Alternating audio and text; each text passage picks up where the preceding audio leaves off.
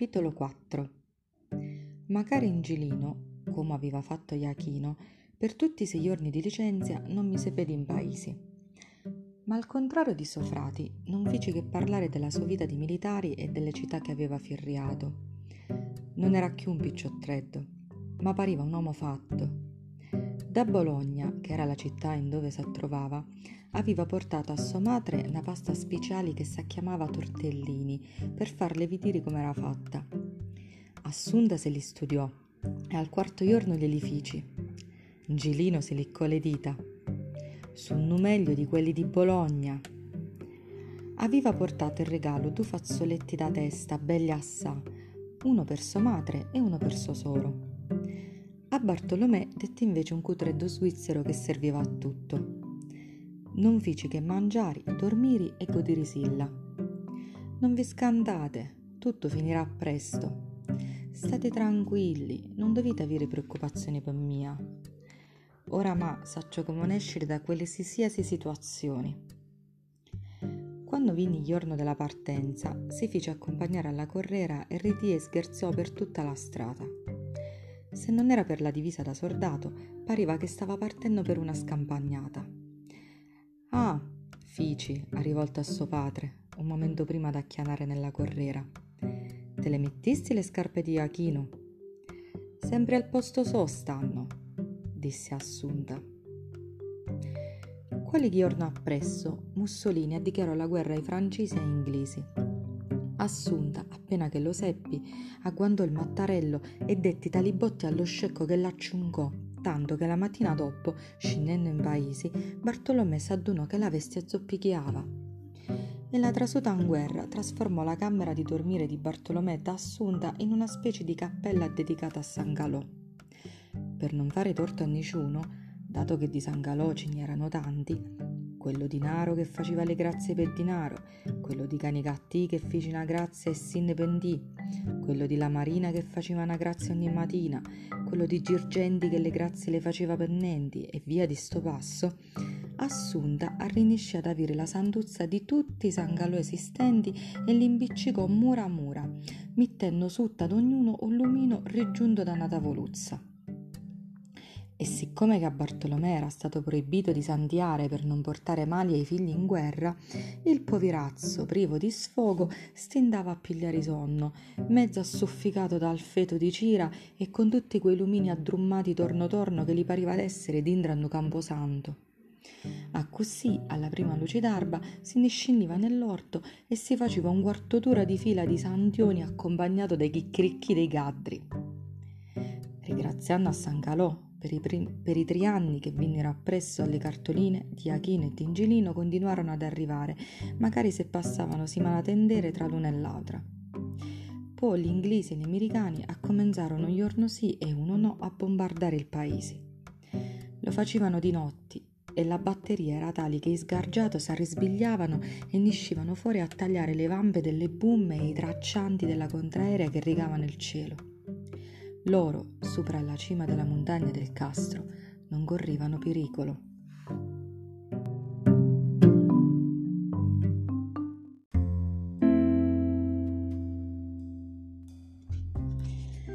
Le cose cangiarono in peio verso la metà del mese d'aprile del 1943.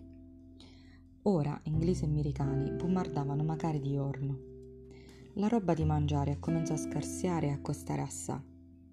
Bartolomè aveva un centinaio di cadrine e guadagnava buono, ma Assunta una mattina gli disse di non scendere in paese.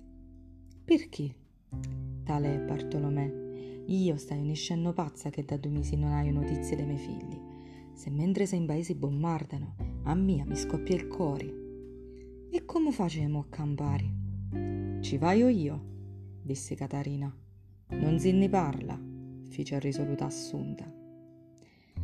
Finì che Bartolomè si mise d'accordo con un vicino che magari lui faceva lo stesso misteriso. Avrebbe guadagnato tanticchiati meno, ma pazienza. La mattina della fine di giugno, che potevano essere le deci, Bartolomè s'adunò dall'orto che un uomo, lassata la trazzera, aveva pigliato il viottolo che portava alla casa. A malgrado dell'età, ci vedeva ancora buono e perciò riconobbe a Turuzzo indelicato corrì in casa, ordinò a, Catari- a Catarina di andare a chiudersi nella sua camera. Ma perché? Sta venendo Turuzzo. E che fa? Mi mangia? Non ti mangia, ma non è cosa. Catarina diventò rossa di raggia ma bidì. Assunta restò in cucina. Bartolomè ne uscì fuori. Buongiorno, fece asciutto. Buongiorno, ci devo parlare. Trasite. Turuzzo trasì.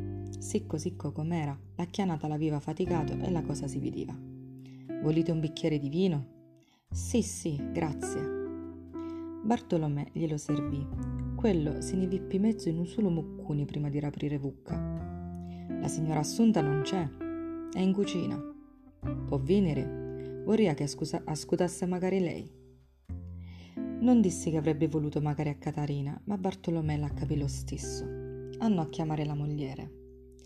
Vi potete assettare? spiò Turuzzo. Marito e mogliere si tagliarono strammati. Ma che voleva quello?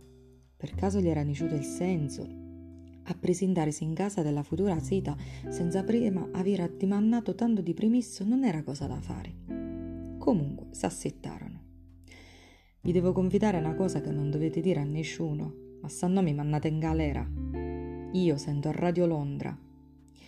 Bartolomeo Assunta lo sapevano che era.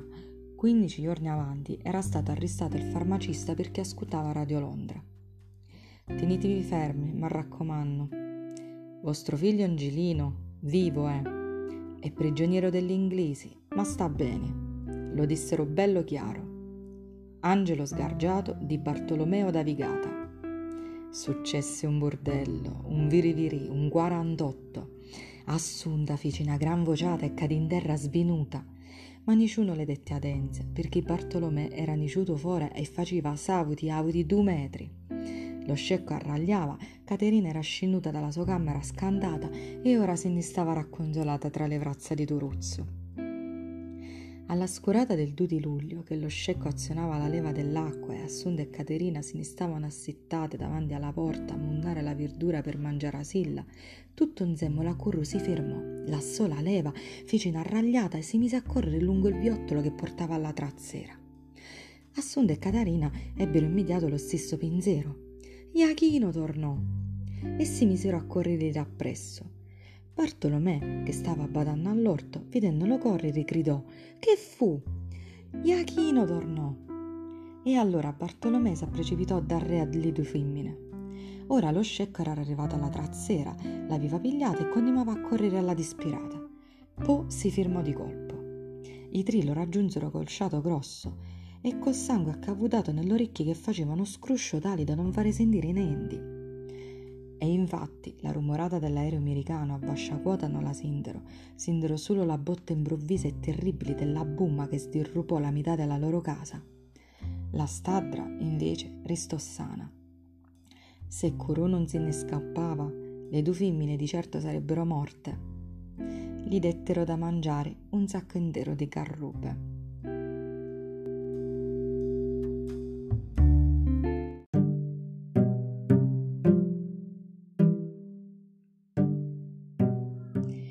Con lo sbarco dei americani la guerra da quelle parti finì. Per due mesi sgargiato dormero allo stidrato, tanto non cativa una cuccia d'acqua manco a pagarla, e di notte col vindicedro si dormiva buono. Finuto che ebbero i muratori, i sgargiato ripigliarono possesso della casa, s'accattarono qualche mobili nuovo e rimisero a posto tutto come a prima, compresi i sangalò coi lumini. Ma era capitata una cosa stramma la bumma, quando era caduta, aveva fatto saltare in aria, tra le altre cose, magari la scatola con le scarpe di Achino. Assunta ne trovò una sola nell'orto, quella del pedimangino, dell'altra, quella del pedidritto, manco l'ummera. La cercarono per giorni, poi ci persero le speranze. Ad ogni modo, Assunta a quell'unica scarpa ci passò il grasso e appresso la mise dentro una scatola nuova. Aveva come minimo perso una decina di chili assunta e non parlava quasi più. Va bene che sapeva che Angelino era vivo, ma stare per mesi e mesi senza notizie di Achino era una cosa che non si poteva sopportare.